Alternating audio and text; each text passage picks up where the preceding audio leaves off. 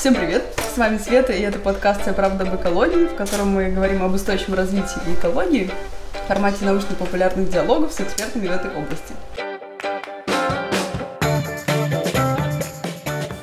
Сегодня мы встретились в необычном для нас формате. У нас проходит открытая запись в магазине Zero Waste Freedom.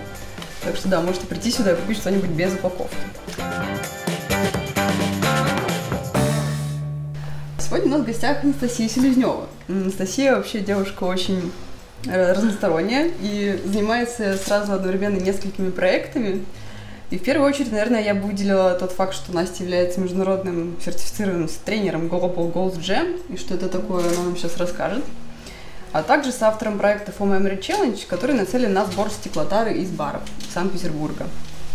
Также Настя участвует в организации фестиваля «Завтра», и в прошлом работала специалистом по охране окружающей среды в IKEA. Так вот, Настя, привет. Привет. Всем привет. Как дела? Хорошо. Немножко непривычно, но хорошо. Ладно, я надеюсь, сейчас пару слов и ты расслабишься. Можно выпивать из чашечки водичку. Так, ну так что, расскажи тогда нам, что такое Global Goals Jam и как ты туда попала, какой процесс? А, да. Постараюсь. Global Goals Jam или Jam по целям устойчивого развития – это воркшоп, который помогает увидеть отражение глобальных целей, которые установили ООН в области устойчивого развития в своей жизни и помогает начать действовать. Этот тренинг придумали в Университете прикладных наук в Амстердаме. Ребята – дизайнеры и специалисты из разных областей.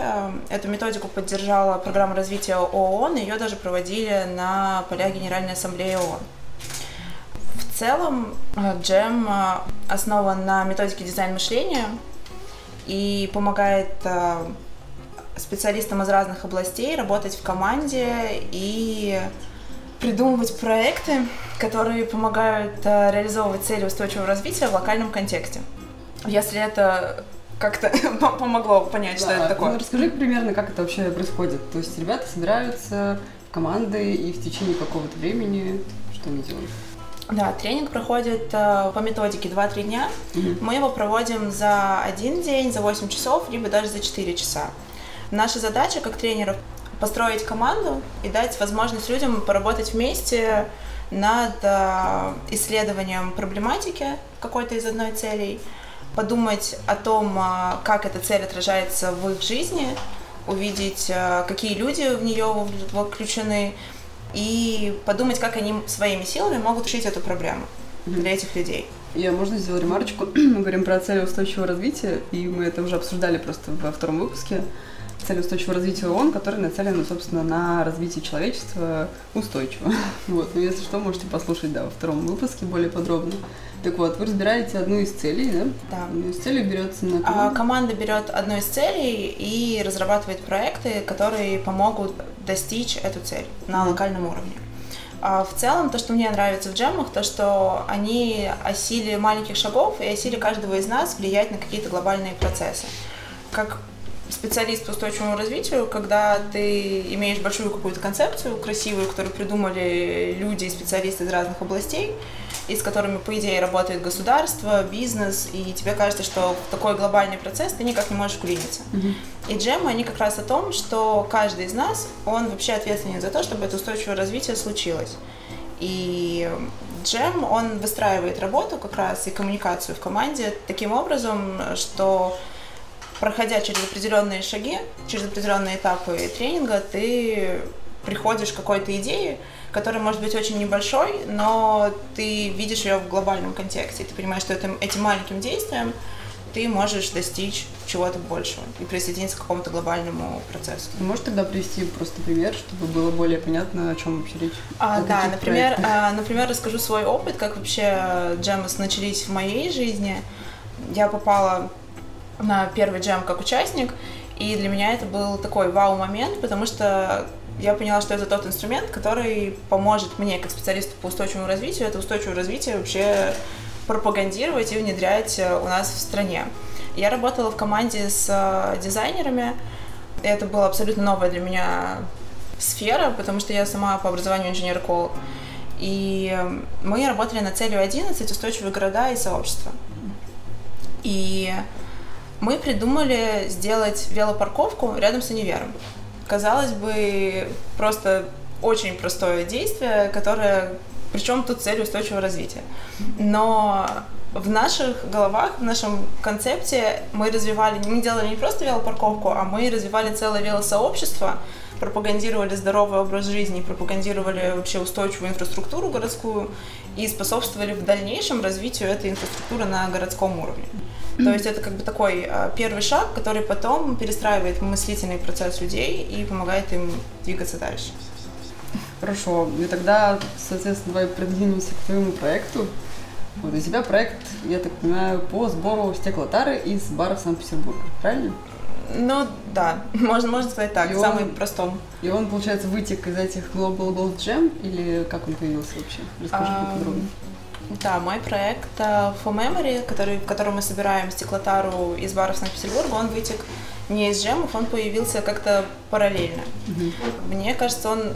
Ну, вообще, как-то судьба привела нас к этому проекту сама, и у нас просто в какой-то момент не было шансов отказаться от него. Я стала специалистом по устойчивому развитию, проучившись год в Финляндии, и этот год очень сильно изменил мое вообще мировоззрение и мироощущение. Мне, когда я вернулась, мне очень хотелось действовать и внедрять устойчивое развитие в России. Так как я писала диплом по раздельному сбору отходов mm-hmm. в Санкт-Петербурге, по возможности нет перехода на этот раздельный сбор у нас, то я видела эти отходы всюду. И меня очень долго мучил вопрос, точнее, не знаю, проблема, то, что в барах образуется очень хорошее сырье, стекло и жесть. Ну, оно, кстати, одно из самых дорогих, я так, насколько я знаю. Ну, то есть, если его продавать, то стекло и жестяное, жестяные отходы, они наиболее ценные. А, не совсем. Жестяные отходы ценные, а стекло, наоборот, самые бесценные, бесполезные, и за них вообще никто не хочет платить, никто с ним поэтому не работает. Ну его же можно максимальное количество раз перерабатывать. Да, да? Стекло — это сырье, которое можно перерабатывать бесконечное число раз, угу. но из-за его веса и из-за, угу. в принципе, не знаю, инфраструктуры, системы дешевле использовать сырье, простые угу. природные ресурсы, угу. чем вовлекать его обратно в переработку. Угу. И поэтому с ним никто не работает. И, соответственно, когда я видела всю эту картину, мне было грустно, я не понимала, что мне делать и как мне вовлечь бары в раздельный сбор отходов. К счастью, по другую сторону меня уже искала Женя Зарукина, бартендер El Copitas, и у нее была другая проблема. Она, являясь бартендером в топ пятьдесят баре мира, она имела вес, она имела голос, который мог задать тренд среди баров, чтобы они начали сортировать отходы, но она не знала как. И те группы, куда она стучалась, за помощью обращалась, они не помогали ей. И как-то через общих знакомых мы встретились, и, собственно, за просто пару минут нашего знакомства мы поняли, что ну как бы звезды так сошлись, и у нас просто нет вариантов, мы не можем не делать этот проект. Ну, то есть сейчас она твоя коллега по проекту, да? Да. Да. И на какой стадии сейчас находится твой проект? Потому что я слышала, что ты участвовала во многих проектах поддержки стартапов, да, программы. А, да, на сейчас, стадии сейчас? А, сейчас проекту уже шесть месяцев, угу. и временами нам кажется, что это наш такой брошенный ребенок, потому что мы заняты своей основной работой большую часть времени, и на него его не остается. А, но при этом... За первый месяц мы поняли, что это не просто наша какая-то потребность внедрить этот раздельный сбор, а по ту сторону у ребят тоже есть этот запрос. И система, которая не работает, она, ну, не хватает чего-то в системе, но это не значит, что людям это не важно. И... Чего же не хватает? За первый месяц нам присоединилось около сорок заведений, и мы начали работать, и поняли, что это наш потолок. Хотели присоединиться еще, но мы уже не могли обеспечить ну, своими силами. Да, своими силами. Потом случился следующий этап. Тот конкурс, который помог нам начать этот проект, закончился, и, соответственно, финансовая поддержка, какая-никакая, она тоже закончилась. И мы остались с трехмесячным проектом, без финансирования и с мыслями о том, а что делать дальше. Мы видели, что мы уже приучили ребят, дали им возможность сдавать отходы, обращаться ответственно по отношению к природе, вести ответственный бизнес, но мы сейчас не понимаем, как это обеспечивать. В силу своей, наверное, упертости мы, и, не знаю, гордости или чего-то такого, мы не могли закончить этот проект и выйти из него, поэтому я стала искать, что, что вообще делать дальше. И на одной из лекций я познакомилась с Катей затули, которая делает проект «Альтурист», и так в моей жизни появилось понятие «социальное предпринимательство». Mm-hmm. Я узнала и на живом примере познакомилась с человеком, который решает социальную значимую проблему и при этом зарабатывает на этом деньги. И для меня с этого момента постоянно стал крутиться в голове вопрос, что мы можем делать с нашим ForMemory, чтобы на этом зарабатывать и при этом жить и де- решать как раз эту проблему, иметь возможность ее решать. Вот. Ну, соответственно, получилось ли у вас? А, пока... Как же на это можно тогда зарабатывать? Пока это сложный процесс. Зарабатывать можно, но у нас основная идея – это, что мы не хотим брать деньги заведений, потому что мы хотим, mm-hmm. чтобы этот сервис, возможность ответственно обращаться с отходами, он был доступен каждому, mm-hmm. независимо от того, могут ли они платить или нет. Потому что среди наших участников нашей акции много разных заведений. И... Ну, ты вроде говорила, что вы, когда было совсем все плохо, брали некую, некую плату с них, и они согласились? А, да, мы запускали такой клич и просили, что, ребята, поддержите нас, если вам, для вас действительно mm-hmm. важно, то мы сами не справляемся. И это, наверное, одна, один из таких уроков, которые я вынесла за этот проект, который мне, то, то, чему я научилась, что если ты сам еле-еле сводишь концы с концами, то не нужно браться за решение какой-то социально-глобальной проблемы, потому что если ты не можешь обеспечить себя и построить какой-то свой фундамент для себя самого, то твоя идея, она довольно быстро может затухнуть, и ты не достигнешь того результата, который ты хочешь достигнуть. И в этом мне откликается как раз социальное предпринимательство, то, что mm-hmm. ты можешь, даже не то, что можешь, для того, чтобы решать какую-то значимую проблему, тебе нужно искать способ, как выживать за этот счет, как зарабатывать на этом.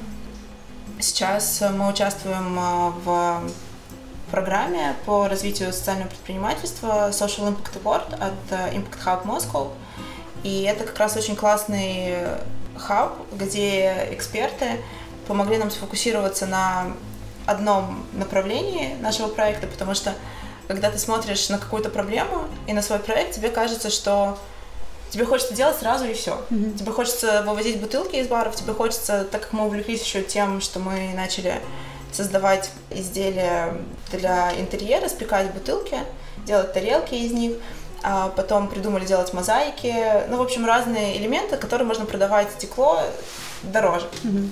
Так как стекло очень нерентабельное сырье, мы начали думать, как его сделать рентабельнее, повышать его стоимость, как сырья, бутылки. И, соответственно, здесь, так как это стартап и людей очень мало, то это все крутится в одной голове примерно. И ты понимаешь, что ты не понимаешь, что делать дальше. И как раз эксперты Хаба помогли нам сфокусироваться, найти ту деятельность, которая будет самой прибыльной с финансовой точки зрения, и фокусироваться на ней.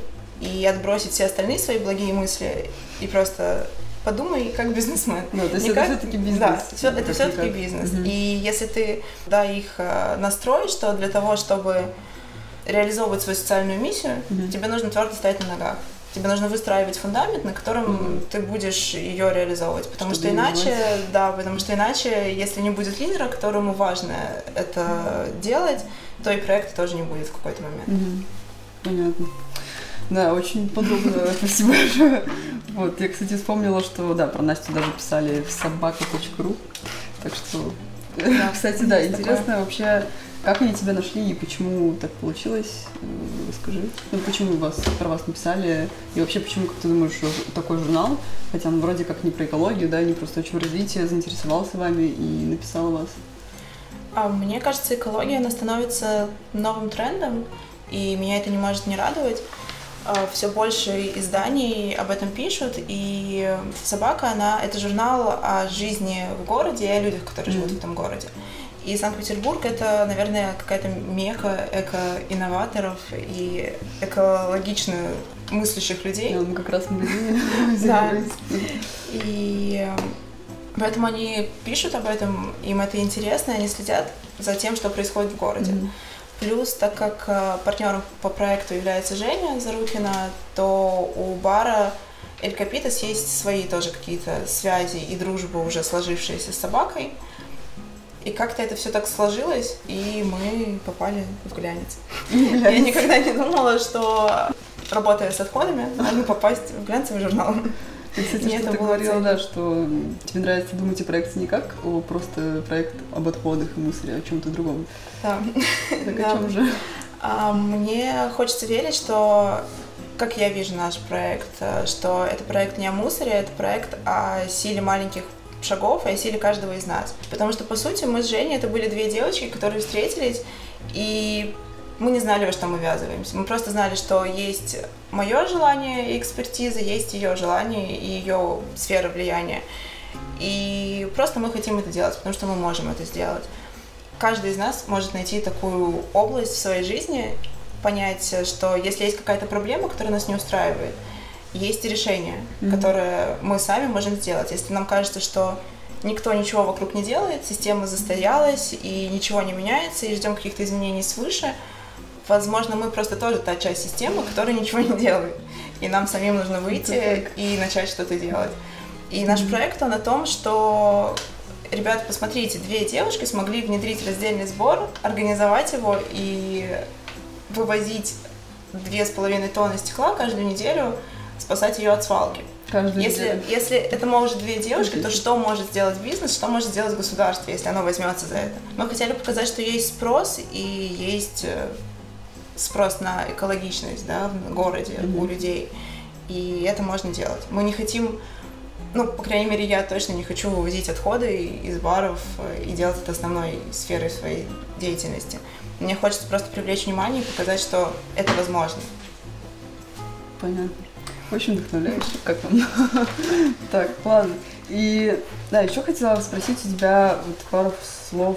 Скажи, расскажи нам про Икею, потому что это действительно такая глобальная сеть, все-таки ты работала в Икее, и, собственно, действительно ли они такие экологичные, как они себя позиционируют, и вообще что ты оттуда вынесла из этой работы? Да, Икея — это был первый шаг на моем пути, и я сейчас понимаю, что это была просто замечательная школа жизни, и такая школа, которая помогла мне, помогла моему профессиональному и личному росту. Я туда попала сразу после учебы в Финляндии, mm-hmm. когда я вернулась в Россию и думала, хорошо, я специалист по устойчивому развитию, что, что дальше? Mm-hmm. Что mm-hmm. мне mm-hmm. делать? Mm-hmm. Как бы, что делать с этой mm-hmm. глобальной mm-hmm. идеологией у нас? а, но и также я понимала, что я не могу уже не знать об этом. Я mm-hmm. не могу как-то смириться с тем, что происходит, и просто жить обычно и ничего не делать. А, к счастью, меня нашла Икея. Мы и, сами себя нашли. Да, это, ну, как, как обычно, звезды, они как-то так складываются. И я попала в Икею. Они взяли меня на программу Female Potential Program. А, а, а, программа по развитию лидерского потенциала среди женщин. Угу. Потому что Икея является шведской компанией, и у них очень сильная политика в сфере устойчивого развития. У а главной компании, а это одна из целей. И в Швеции у них настолько все хорошо с устойчивым развитием, что они работают уже с пятой целью — гендерное равенство, и стремятся к тому, чтобы на производстве у них в компании были равные возможности mm-hmm. у мужчин и у женщин доходить до лидерских каких-то позиций. И так как я отучилась в Финляндии и была международным уже специалистом по устойчивому развитию, знала хорошо английский, и они взяли меня в эту программу. Здесь нужно отметить, что это была не просто Икея, не магазин, это была Икея Industry. Я работала на заводе и работала в Великом Новгороде. Это был колоссальный опыт, потому что мне это помогло увидеть крупную компанию, крупный бренд, который, правда, привержен устойчивому развитию. У него огром... у него разработаны дорожные карты о том, как они будут достигать тех или иных целей. И они, правда, болеют этой идеей. Просто в какой-то момент я поняла, что быть инженером-экологом на производстве, даже в такой великолепной компании, которая разделяет эти ценности, это немножко не мое. И, наверное, мне захотелось вернуться домой, в Петербург, И я приняла решение, очень сильно скрипя сердце, уйти из этой компании. До сих пор я ее очень вспоминаю с большим теплом и понимаю, что, наверное, это тот идеал, к которому нужно стремиться. Mm-hmm. Если ты делаешь какой-то бизнес, это тот вообще, не знаю, как замах, на который ты можешь претендовать. Ну, кстати, они же ввели недавно раздельный сбор, да? Да. У них где? На Парнасе? А, на Парнасе, да, в Икеа Парнас. Да, можно есть. Приехать и сдать все отходы раздельно. Да, потому что раньше у нас была всего одна точка, по-моему, в Питере, или mm-hmm. там две, буквально. Хорошо. Ну и, наверное, напоследок, расскажи, чем сейчас занимаешься. Вот фестиваль «Завтра», насколько я, насколько я знаю, это фестиваль об устойчивом развитии как раз. Да, сейчас я попала в команду организаторов фестиваля «Завтра». Это международный фестиваль, который делает музыкальное агентство Just Do It вместе с фондом Zazimut Network, певицы Zaz. Цель фестиваля – привлечь внимание широкой аудитории к проблематике устойчивого развития mm-hmm. и донести идеи некоммерческих организаций, которые работают на локальном уровне, разных проектов социальных, помочь им рассказать о себе, привлекая внимание посредством музыкантов и артистов, которые выступают на фестивале. Поэтому, войдя в команду, я как раз стала куратором зоны Urban Village. Это зона, как раз, где будут представлены все некоммерческие организации, которая будет зоной свободного доступа. Мы делаем лектории, интерактивную часть, куда каждый, еще даже не посвященный в устойчивое развитие, сможет прийти, увидеть реальное отражение, что такое устойчивое развитие, может быть, даже не зная о том, что есть такое словосочетание, как-то заразиться этой идеей и начать этот путь в этом mm-hmm. мире. Будешь рассказывать про свой проект? А, я думаю, что нет. Я думаю, что я не успею. А, ну это да, как организатор. Ну, наверное, если у тебя нет, есть что-нибудь добавить нашим слушателям и телезрителям? Не знаю, мне кажется, что очень много мыслей, которые мне очень хотелось сказать, я не успела сказать. Ну, в смысле, даже не то, что не успела, они просто куда-то ушли. Но я надеюсь, что основную идею про социальное предпринимательство мне удалось донести. Возможно, у ребят будут вопросы, и я буду рада ответить на них. И так будет проще. Или у тебя будут вопросы. Да, ну, наверное, на этом пока все. Если да, будут вопросы, мы рады ответить. Да, тогда в заключение скажу, что сегодня мы говорили с Настей Селезневой, которая является соавтором проекта For Memory, а также участницей организаторской команды фестиваля «Завтра» и бывшим работником Икеи. Вот, спасибо большое, Настя. Было спасибо. Круто.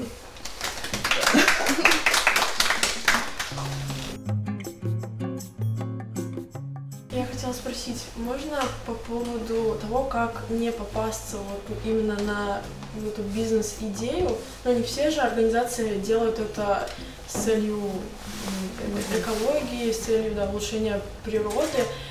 Я столкнулась с ситуацией, наверное, все знают организацию Аквафор, которая занимается фильтрами, фильтрами да, поставкой и так далее. Вот. И они на своем сайте написали, что они занимаются утилизацией картридж, картриджей вот этих от фильтров. Mm-hmm. И я в течение года возила эти картриджи, и как э, бонус они предлагали что-то пятнадцать или двадцать рублей скидки на новый картридж. И я это делала, и в итоге, когда я приехала в очередной раз сдать, и у меня уже накопилось целых три картриджа новых, ой, старых, использованных, и я хотела купить, и мне сказали... Я узнала случайно от продавца, что на самом деле ничего не утилизируется, что это все так же выбрасывается в мусорку. А, и когда я спросила тогда, с какой целью вообще люди приезжают, она сказала, что ну просто скидку получить. И я связывалась с организацией, с компанией, я писала на почту, я писала в Инстаграм. И, собственно, мне, конечно, толк, толком ничего не ответили. Но сказали, что действуют на данный момент только в Москве, и позже они просто заменили эту информацию на сайте. Хотя до этого, на протяжении многих лет, я видела просто много комментариев на этот счет, они указывали именно, что ведется эта утилизация в Санкт-Петербурге в том числе. Как бы, что вот с этим делать, как проверять компанию на честность в этом плане? Сложный вопрос, но ну, на самом деле с фильтрами, с фильтрами Аквафор, да, это известная проблема. Я тоже пыталась сдать фильтр и тоже никак не могла понять вообще, куда его сдать и вообще, что делать с этими фильтрами, поэтому я ими не пользуюсь. Но здесь вопрос, если именно как проверять компанию на честность, наверное, вы, в принципе, описали уже как раз вот этот подход, как бы проверять, писать, задавать вопросы, смотреть на реакцию, потому что здесь, мне кажется, что как раз мы, ну, любая крупная компания, она реагирует на аудиторию, она реагирует на спрос, который есть на рынке. То есть даже, например, с Аквафором, то, что они, в принципе, писали о том, что они вот это делают, это значит, что они верят в то, что это важно по ту сторону. И здесь тоже это проявление какой-то активной гражданской позиции, то, что мы спрашиваем, а правда вы это делаете, а что вы делаете, а покажите, как это происходит. И благодаря такой активности, благодаря таким людям, компании реально вынуждены развиваться и не просто писать красивые слова и заниматься каким-то гринвошингом, а на самом деле делать что-то для того, чтобы сократить свой след и делать наш мир лучше, потому что я верю, что у крупного бизнеса намного больше возможностей влиять на какие-то глобальные тренды, но при всем при этом именно аудитория, она задает им мотивацию, чтобы они вообще шли в этом направлении. Потому что... Спасибо за вопрос, потому что я помню, что темой нашего подкаста как раз было «Может ли бизнес быть устойчивым?». Mm-hmm. И у меня, когда я готовилась, у меня был как раз комментарий, мысль о том, что в принципе логично, что каждый бизнес, он стремится к экономической эффективности. Но при всем при этом экономическая эффективность в долгосрочной перспективе, она невозможна без экологической. И здесь как раз очень важно быть активным гражданином и активным потребителем и помогать увидеть это и почувствовать бизнесу прямо здесь и сейчас, что это важно и нужно не только считать какую-то прибыль, такую, которую легко увидеть сейчас, но также смотреть чуть дальше. Будущее. Да. Да. Я только хотела добавить, наверное, что очень часто встречается наклей... ну, знаете, на продуктах пишут, что эко. Эко или органик. Да, надо всегда проверять, потому что очень часто это используют в негативном плане как маркетинг. Mm-hmm. И это очень печально. А, ну я тоже задам вопрос, как самый старый, как говорится. Смотрите, девчонки, есть такая область, которая сейчас у нас сильно развивается, действительно, это экология, и государство тоже вдруг на это обратило внимание. Понятное дело, что это было связано в некоторой степени с выборами и с мысленными вопросами в Московской области, но на самом деле еще за год до этого где-то нынешний президент Российской Федерации назначил ответственного по экологии Сергея Иванова, может быть, вы слышали об этом, и он достаточно большой план озвучил, в том числе и с тем, что нужно а, все мусоропроводы уничтожить в домах, и что обязательный раздельный сбор, это его прямо было интервью большое. И в данном случае вопрос, насколько государство помогает бизнесу вот в этой области? Или оно обычно только мешает? Могу из своего опыта рассказать, что называется, не для эфира. Но работая в IKEA, как в крупной компании, я столкнулась с тем, что государство, оно как раз мешает. Потому что то законодательство, которое дорабатывается, мы стараемся и стремимся перенимать какой-то успешный европейский опыт, который там есть в плане именно законодательства. Но как-то у нас получается все не так. Мы уходим в какую-то отчетность, в какую-то бумажную работу, а по факту изменения, они тормозятся. Вроде бы мы говорим о расширенной ответственности потребителя, которая так же, как в Европе, мы стремимся внедрить у нас в России, но по факту в Европе это работает, у нас это все тормозится, и компании не знают, как с этим работать, есть куча отчетов и система, которые ты вроде бы и хочешь, и IKEA, да, тоже как бренд, который вовлечен именно в устойчивое развитие, он бы и рад как-то в этом всем взаимодействовать, но чисто те механизмы, которые сейчас есть, не позволяют делать то, что становится более экологичными.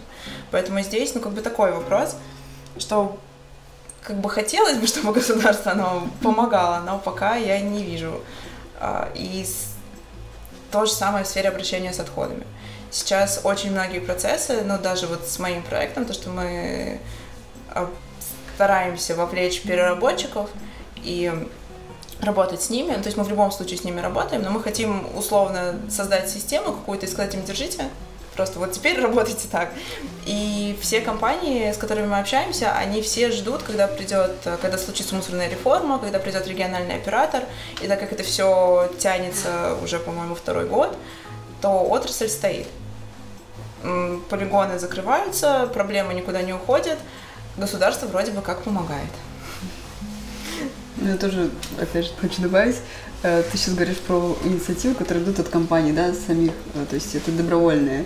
А вот мы тоже как-то раз обсуждали, что иногда нужно действительно вводить какие-то жесткие меры именно со стороны государства, потому что, например, что касается выбросов парниковых и газов, да, для климата, изменения климата, если не будет конкретно жестких мер по уменьшению вот этих парниковых газов, Си О два, да, углекислого газа от предприятий, то они, как бы, скорее всего, будут так продолжать что-то делать, если только со стороны других стран на них не подействует, тогда это уже другой вопрос, да, а так иногда они, конечно, нужны жесткие меры, но их нет.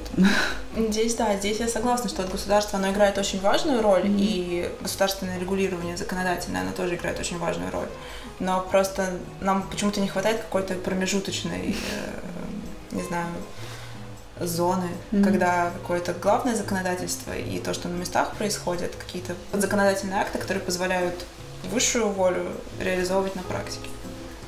Можно еще уточнить, как вы думаете, насколько люди в России готовы вот к этим переменам? Потому что я наблюдаю сейчас, что установ... устанавливают контейнеры для пластика, стекла и железа, вроде бы, около мусорных баков, но туда все скидывается как бы одним мусором. И я тоже пыталась выяснить вообще, что это за компания, и там указанный номер, он просто был заблокирован на входящие вызовы. Я написала в компанию в эту, и мне э, как-то ответили, что не переживайте, конечно же, там все это работает, все это вручную потом разделывается и выбрасывается куда надо. И, в общем-то, когда я попыталась уточнить, для чего это, ну, сделано, куда этот мусор ведет в итоге, или как-то он перерабатывается, мне сказали, что это, эти а, мусорные баки, утилизирующие, установлены для того, чтобы, как сказали, дрессировать, грубо говоря, людей, людей чтобы они начали как-то хотя бы что-то делать. Кстати, есть recycle map, есть целый рейтинг вот этих вот сборов, пунктов сбора, и там можно посмотреть, люди действительно узнают, что куда идет, и там они пишут, какой пункт достоверный, а какой не очень. Так что можно, вот, если что, на это ориентироваться. Но вообще на это, к сожалению, тоже проблема. Есть что добавить? Отвечая, если на вопрос, насколько люди готовы, mm-hmm. если я его правильно mm-hmm. у- услышала, да, а, мне кажется, люди готовы, но просто... они не очень верят пока в то, что происходит. И вот этот пример, ну, как бы он очень наглядно описывает, почему люди не верят. И я, например, я не верю в то, что можно поставить баки под раздельный сбор, и за один день люди сразу же начнут все сортировать правильно. Притом я тоже думаю, что, ну, как бы должен быть какой-то период времени, когда люди будут привыкать, и это нормально, что там будет вначале как бы все не то, что нужно. Но просто кроме того, что ты просто ставишь что-то и даешь, создаешь инфраструктуру, нужно также еще не забывать про образовательный момент. И приходите рассказывать людям о том, что, ребят, вот теперь такие правила. И вешать эти правила, ну, как вести еще какую-то коммуникацию. Потому что, например, я пока училась на инженера-эколога, я в принципе не знала, что можно сортировать отходы. И что-то с ними, ну, как бы не так. У меня не было этой проблемы в моем вообще мире, не существовало. Как бы выкидываешь и выкидываешь. Но пожив в Финляндии, увидев, что вообще можно сортировать отходы, я теперь не могу иначе. Здесь то же самое. То есть эти баки, мне кажется, что даже если они едут куда-то не туда, и что-то не то с ними происходит, если человек их увидит, у него появится просто какое-то, может, даже на подкорке сознания мысль, а зачем вообще это происходит? Отходы можно сортировать. Ну и потом этот процесс как-то запустится, и в какой-то из моментов он тоже перейдет на эту веру. Ну да, мне кажется, что вот именно образовательный момент, он очень важен, потому что если возвращаться к этим бакам, эти э, люди вроде бы готовы, потому что я вижу, что они относят э, пластиковые бутылки, но вся тема в том, что этот бак установлен как будто бы для галочки, потому что в, там просто один бак для всего мусора, то есть там и железо, и стекло, и крышки, которые надо тоже там разделять, откручивать. И то есть непонятно, как бы, насколько это на самом деле нужно, в принципе, государству. Ну, потому что это как-то, если честно, странно, что в один мешок все скидываете, и потом якобы это кто-то там вручную разделяет. А, ну, в целом вообще есть система сбора отходов, которая предполагает как раз то, что всю, все вторсырье, которое можно переработать, скидывается в один бак. Это очень сильно удешевляет логистику и позволяет, ну, при работающей системе, позволяет э, собирать отходы и, как бы, ну, в принципе, запустить эту систему по раздельному сбору на масштабе города. Потому что внедрять многоконтейнерную систему в таком городе, как Санкт-Петербург, это довольно сложная задача, и мало кто ее может чисто с финансовой точки зрения потянуть, даже если это какая-то крупная компания. Потому что отходы, переработка отходов, она не приносит сейчас достаточной прибыли, чтобы это все обеспечивать. Поэтому чисто с точки зрения установки одного контейнера и скидывания туда всего, а что можно переработать, а потом до сортировки в одном центре, это как бы отличная система, и она имеет место быть. Mm-hmm. Вопрос в том, что насколько, ну, кто этим занимается конкретно в этом случае.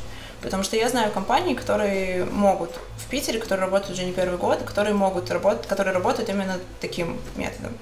Они забирают все и потом досортируют у себя на специально технологически обустроенных мощностях, то есть это даже не вручную, а с помощью там, разных, разного оборудования. Но вопрос в масштабизации, что ли, этого процесса. Мы сейчас в рамках проекта тоже познакомились с очень многими компаниями, которые более или менее как-то работают с отходами и думают о том, как внедрять раздельный сбор, и пытаемся их настроить на лад, что, ребята, это нужно, и давайте вокруг нашего проекта выстраивать инфраструктуру. И это очень забавно, когда приходит девочка такая к дядечке-бизнесмену и говорит: нам надо, давайте делать раздельный сбор. И как бы я вижу, что они такие: ну да, но мы уже пять лет думаем о том, как внедрить раздельный сбор, но вроде бы как бы это никому не надо. Я говорю: нам надо, давайте делать. И я вижу, что как бы, ну, мыслительный процесс идет. И это как бы классно, потому что, мне кажется, это как раз тот вот пример, что каждый из нас может каким-то своим просто «я хочу, мне надо». Ты пришел и создаешь, ну, какое-то, заставляешь думать хотя бы в этом направлении. Вот. Спасибо. То есть у меня такой вопрос, все-таки возвращаясь к основной теме сегодняшнего подкаста, это по все-таки бизнеса. Мы делали недавно проект по социальному проектированию, как раз по а, той теме, которая еще лет десять назад была совсем, ну, неизвестна. Все знали, что можно там пойти бомжу дать а, мороженое, он будет доволен. А сегодня достаточно много известных проектов, и «Ночлежка», и фонд «Подари жизнь». Они известны, и люди готовы уже понимать, что серьезные организации, что можно доверить свои деньги, и что на самом деле это в том числе и бизнес в некоторой степени, да, там есть такие бизнес-проекты и кейсы. Есть ли в области экологии такие кейсы, где, ну, вот уже есть бизнес, уже известная, ну, организация, которой можно довериться, и они реализуют свою жизнь? Или пока что это только старт, только вот э, начало? Я бы сказала так сходу, что для меня таким кейсом является проект «ЭКО». Эм, знаете его? Это московская... Помоги мне. Ты же знаешь. Московский социально ориентированный проект, который занимает... Ну, у них есть несколько веток направлений. В первую очередь они сажают лес. Их основное дело — это посади лес. То есть ты можешь купить сертификат за ней, там, какие-то символические триста рублей, подарить этот сертификат другу или оставить себе, повесить рамочку на стену. А потом в конце сезона, когда наберется определенное количество таких покупок, ребята-волонтеры реально едут и сажают лес, потом тебе на почту приходит отчет, там фотки, видео, и все круто. То есть это как благотворительность, то же самое, мы жертвуем, как в «Ночлежку», да, мы жертвуем деньги, а потом мы понимаем, где они выросли в прямом смысле этого слова. Ну и плюс у них еще есть несколько программ по пропаганде раздельного сбора отходов. Называется одна из программ как раз-таки про то, как сделать раздельный сбор в своем дворе. Я думаю, про раздельный сбор нужно будет сделать отдельный подкаст. Вот. И вэ вэ эф, мне кажется, еще вэ вэ эф можно доверять. Им тоже можно жертвовать деньги, и они их пускают на, в основном на сохранение видов. Это же фонд дикой природы. По поводу Эки, да, вообще для меня это как бы я думала, что это скорее больше про благотворительность, какие-то сбор пожертвований, потом реализацию чего-то, но тоже погружаясь в мир социального предпринимательства, изучая те модели, которые можно использовать, эко для меня является примером как раз использования разных моделей, потому что у них, кроме тех проектов, которые упомянула Тоня, есть еще проект «Эко-класс», и ну, «Эко-двор» — это как раз про отходы. По сути, они берут деньги с крупных э, компаний в рамках их корпоративной социальной ответственности и перенаправляют их на реализацию каких-то полезных, социально значимых э, проектов. Кстати, я бы сказала, что магазины типа Zero Waste, вот как это, да, в том числе сейчас, мне кажется, очень много их появилось, прям целый бум. Мне кажется, в этом году появилось, не знаю, сколько, мне кажется, минимум десять в этом году появилось магазин э, в Питере, Москве. И я слышала, что в Москве э, он находится в центре, и он очень прям приносит хорошо прибыль и успешен вообще. То есть люди интересуются, да, приходят и стараются покупать без пластиковой упаковки продукты. Вот, наверное, так. Вопрос про органические отходы. Вы жили в Финляндии. Есть ли, может быть, какой-то опыт, как там эта проблема решается? Потому что все-таки у нас это, наверное, самый такой проблемный отход. Mm-hmm. Остальное а... понятно, куда деть и как без этого обойтись, а вот с этим закапывают в парке. Что там делать, если будут? На дачу. Ну да, это тяжеловато. В Финляндии, если честно, я как-то не задумывалась до этого момента, куда уходят те органические отходы, которые там образуются. Но из того опыта, что я знаю, который был даже у нас в Советском Союзе, то, что рассказывала бабушка с дедушкой, то, что у нас у мусоропроводов проводов, или где-то рядом с мусорками стояло ведро для органических отходов. Их потом собирали и отвозили на фермы. В колхозы. Да, в колхозы. А сейчас? Сейчас, но ну, сейчас это нет колхозов, некуда везти. А, вообще, я знаю, что у нас есть а, завод в Петербурге, МПБО в Янино, который как раз, а, у него есть мощности для переработки органических отходов, как таковых. И это тоже как бы сфера, которую бы очень хорошо было бы развивать и как-то мотивировать этот завод думать о внедрении раздельного сбора именно органических отходов в первую очередь. Потому что, исследуя опыт других стран, как они внедряли раздельный сбор, например, в Эстонии первая фракция, которую начали собирать раздельно, это был как раз органические отходы. Потому что они их выделяли, и это позволяет другие фракции тоже досортировывать уже более чистыми. Ну, кстати, мне кажется, еще в Финляндии есть такая тема, что они живут часто в домах, и у них есть своя территория для этого. Поэтому я знаю, в принципе, несколько, да, человек, которые сами занимаются и посадкой там каких-то огородиков у себя на участке и, собственно, компостированием. Ну, как на даче, в общем, да. В Финляндии проще, потому что у них, в принципе, население намного да, меньше, чем у нас, да. И территории большие. И у них эта органика, да, она может как бы разойтись. Можно я еще чуть-чуть добавлю по, про органику. Вот сейчас же у нас идет мусорная реформа уже два года, когда-нибудь она случится, и на нас не зайдет благословение. И в Ленинградской области с две тысячи девятнадцатого года как раз вводится двухфракционный раздельный сбор отходов на органику и остальное. Пока не совсем понятно, как это будет реализовано, и, естественно, государство всячески пытается этому помешать, ну, то есть на уровне нормативных актов. Но вот губернатор Ленинградской области заявил, что мы будем органику собирать отдельно. Так что, возможно, что эксперимент пойдет, и как бы это будет как пилотная территория, и вся страна потом начнет собирать органику отдельно. Кстати, еще тоже про то, что государство всячески старается помешать. В ГТМО несколько лет назад был проект, идея проекта по сбору органических отходов отдельно от остальных, но, к сожалению, его не удалось реализовать, потому что именно по бюрократическим всяким причинам, которые не зависят никак от ГТМО, а больше зависят от государства. И вроде бы ну, государство не такое уж и плохое, но иногда вот в маленьких делах очень хочется сбежать. Ну, по-моему, с Санпином, да, что-то? Да, да, там, да. С, с, ну, как бы такие очень высокого уровня нормы mm-hmm. мешают это сделать. Вот. По-моему, сейчас тоже ребята из ЭТМО Грин пытаются сделать раздельный сбор в ЭТМО. но там тоже сложности именно с пожарной безопасностью, ему не, не хотят разреша... не разрешают ставить баки. Ну, это тоже норма очень высокого уровня, то есть то, чему мы не можем никак противоречить. Mm. Будем надеяться, что все станет лучше в скором времени. Я думаю, пора заканчивать, что все уже да, подустали. Всем просто спасибо огромное. Я... Мне кажется, прошло все супер. Надеюсь, да. что это действительно отдельное спасибо. Спасибо, что позвала. Спасибо, что послушали. Спасибо всей команде. Спасибо да, за вопросы. Команде, команде большое да. Да, спасибо. Да, спасибо магазину, который нас приютил. Да. Устойчивый бизнес, между прочим. Да.